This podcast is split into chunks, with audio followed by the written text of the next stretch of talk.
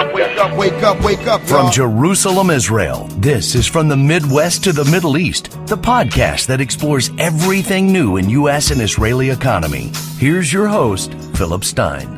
I'm really pleased to be having this podcast today. First of all, This episode is brought to you by Philip. Stein and Associates, the largest U.S. CPA firm in Israel, providing U.S. tax services to Israelis, Americans, corporations, startups, and anyone else needing them. I'm very pleased and happy to have a special guest today from a special region uh, for you, my listeners. My guest today is Amine Ayoub, who I'm speaking to today from Morocco. Amine is a freelance consultant in market intelligence and business development. He's based in Morocco. And uh, he's very has great access to the MENA and African regions, and he is there to help organize a, or, or promote any product that you may have. Welcome, Amine. Thank you. So it's good to have you. Uh, we we haven't actually spoken. We did a podcast. Seems like a long time ago, 2016. The world was a bit different then, uh, and something along between now and the, and then came along something called the Abraham Abraham Accords, uh, and this has certainly had a major impact, uh, at least vis-a-vis open uh, Moroccan and Israeli relations. How has it impacted you? Well, as you know, uh, when we spoke back in 2016, that was uh, after my uh, my my public visit to Israel as a, as a Moroccan Muslim, and I've been working and defending the normalization with the state of Israel for a while by actually uh, being uh, wor- uh, doing many things in social media and writing articles, especially in the Jerusalem Post. And uh, actually, I always thought that normalizing normalizing the relationships with the state of Israel would benefit uh, Morocco and the region both politically and economically. And came, as you said, it came the time when the Abraham Accords uh, actually uh, were uh, something that changed the whole region. And uh, this was uh, with with the help of President Trump, and things changed a lot. Uh, although uh, the relationship between Morocco and Israel, well, there was always a connection, especially culturally. And as you know, uh, Israel is home to almost a million Israelis who have a connection to Morocco through family. Yes. And uh, people have been visiting Morocco for a while, but the connections were actually complicated. So now things are easier for people to connect with Morocco, uh, both uh, culturally and economically. And uh, things will actually become much easier to actually bring in products from Israel uh, and the technology. And uh, like my during my first visit to, to Jerusalem, I actually did a speech back then. At, at an organization called uh, the Jerusalem uh, Bio Forum, and there was a lot of interest uh, from Israeli biotech companies who came to see me, even though there was no normalization with Morocco. And I know at least two of the companies are actually now uh, one of the medical companies, Alma Lasers, works in the medical field, is actually uh, selling its products in Morocco now after the Abraham Accords. So there was always interest, and there's going to be the Moroccan and the, the Moroccan markets is also can be uh, cannot just be an ultimate goal for Israeli companies. Morocco can actually be used as a gateway to Africa for African markets because uh, the Moroccan the Morocco and the Moroccan government has a long experience with the African countries, especially the French-speaking African countries. Yes, that was my next question. I mean, obviously, Morocco is part part of the Arab world. You you have your own unique language, um, but you but you are out- you are on the African continent. Um, there are quite a number of French speaking African countries. Is that your those are your most natural trading partners? Uh, I mean, they're not. They are becoming our trading partners uh, because uh, we used to have a cultural also relationship, especially with the countries such as Senegal, uh, Mali. Uh, it's not just uh, it's not just economic relationships. It's a long cultural history that we've been having uh, for a while, And uh, as you probably know, Morocco is the first and only African country that has a free trade agreement with the United States. Mm. Uh, it's been going on for many years. So using Morocco uh, also would be a good uh, base to export to the to the, to the largest uh, consult, consumer market in the world. Do you also have a free trade agreement with the EU, Morocco? Yes, yes, we do with the EU and uh, many Middle Eastern countries, and also we do have a free trade agreement with uh, some African countries. So post post Abraham Accords, and again, you said there was a lot going on even before the Abraham Accords with Israel. How do, how does the rest of the Arab world view you, and and how are those? How can your unique situation help Israeli companies do business in the rest of the Arab world? So, for the rest of the Arab world, I think uh, a lot of uh, trade numbers were hidden between Israel and those uh, Arab countries. A lot of deals were being made, but because of the political situations and uh, and how the people cannot actually, it's, it's like people's minds are controlled and we're controlled uh, so the reality of things, of the exchange between Israel and those Arab countries, was never uh, told in reality to, to the citizens. But there was always trade between uh, many Arab countries, especially in security and uh, in defense products and things like that.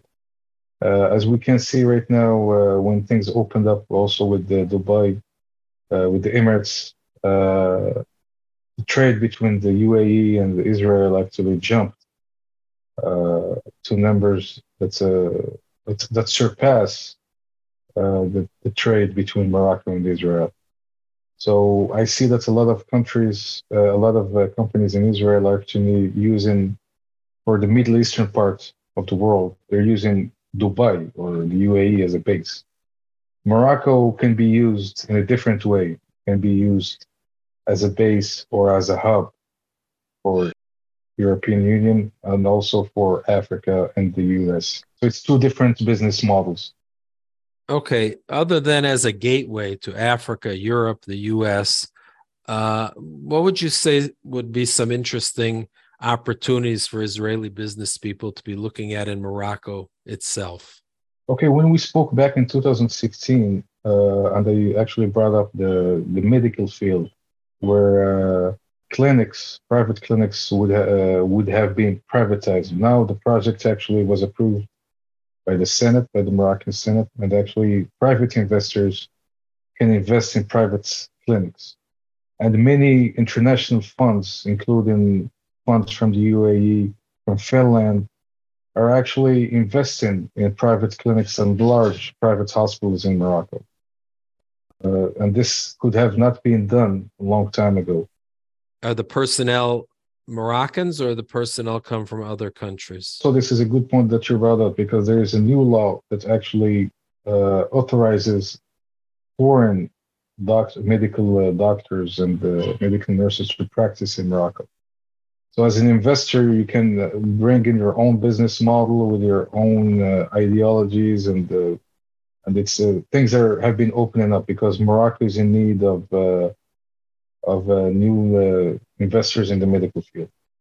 So this is one point. The other point is uh, the digitalization of agriculture.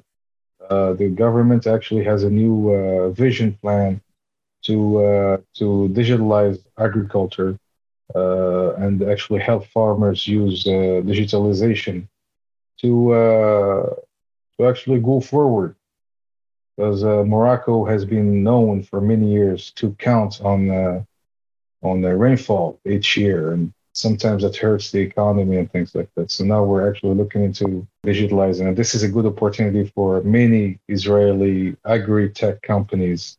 And I've been uh, working with a couple of them who are trying to actually have customers now in Morocco, uh, especially in the water optimization and uh, digital water optimization and uh, digital pest control. Yeah, uh, is Morocco doing anything in the area of desalination? Yeah, yeah, it is. It is because uh, this year, this year has been a tough year for us uh, in water resources.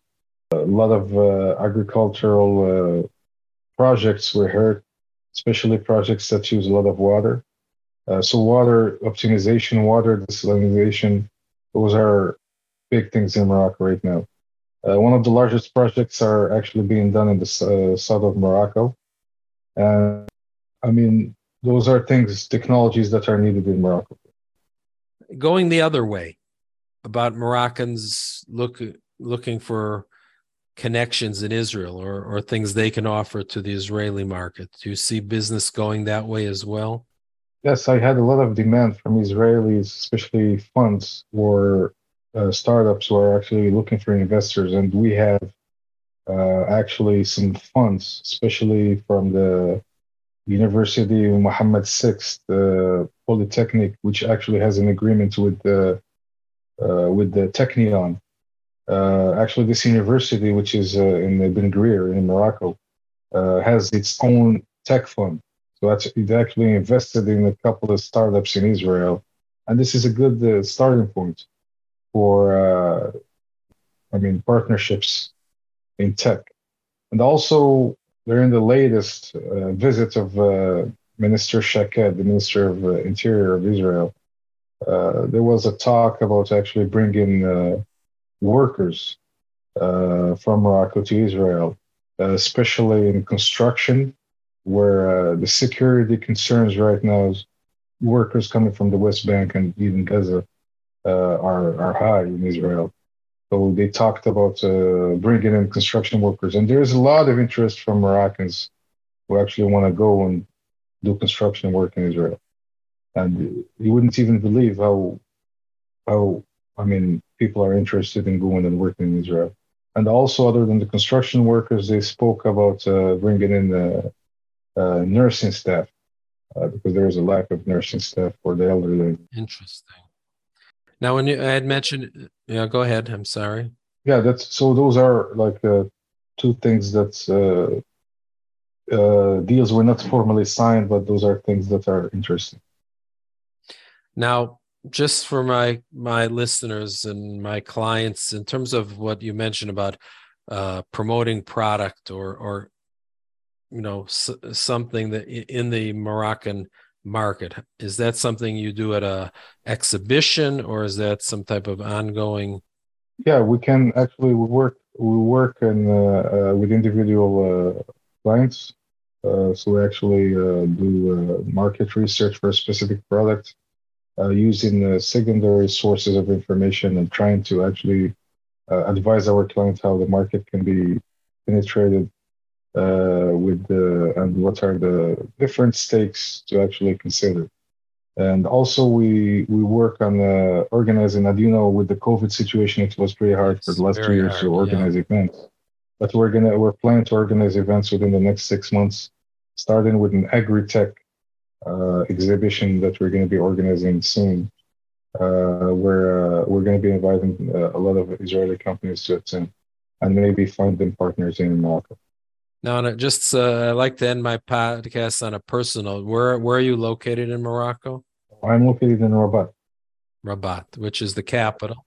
Yeah. Uh, I mean, I was thinking actually Morocco, although I, I, haven't had the privilege yet of coming. My wife wants us us to go.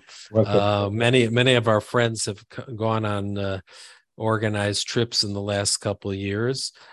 But I was thinking Morocco shares, you know, geographically, you have desert, a much bigger desert.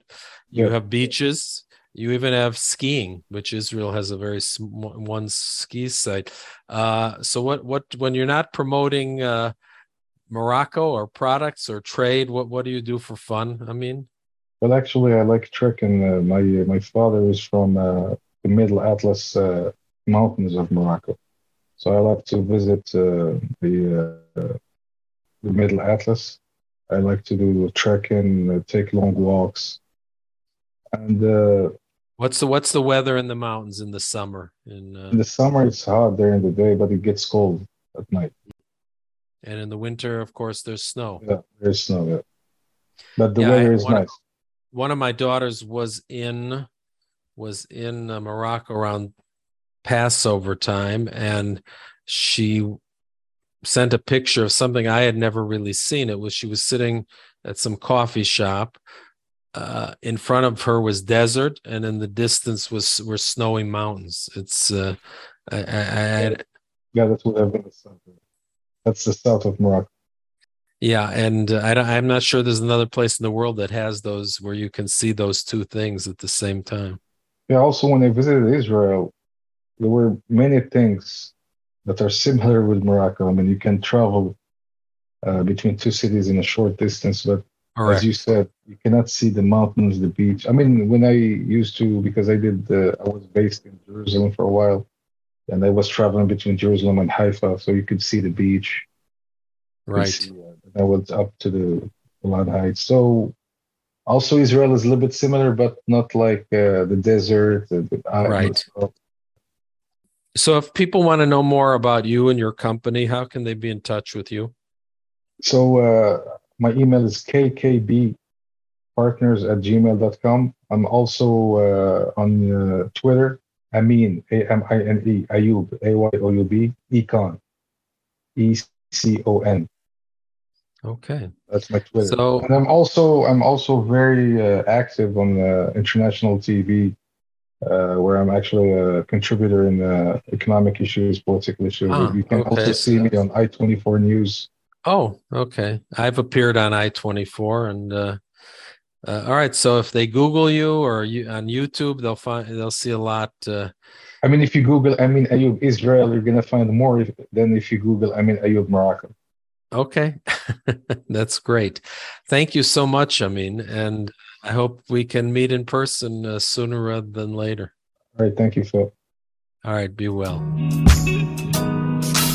I hope you enjoyed our podcast. Feel free to visit us at www.pstein.com or look for Philip Stein and Associates on Facebook and LinkedIn.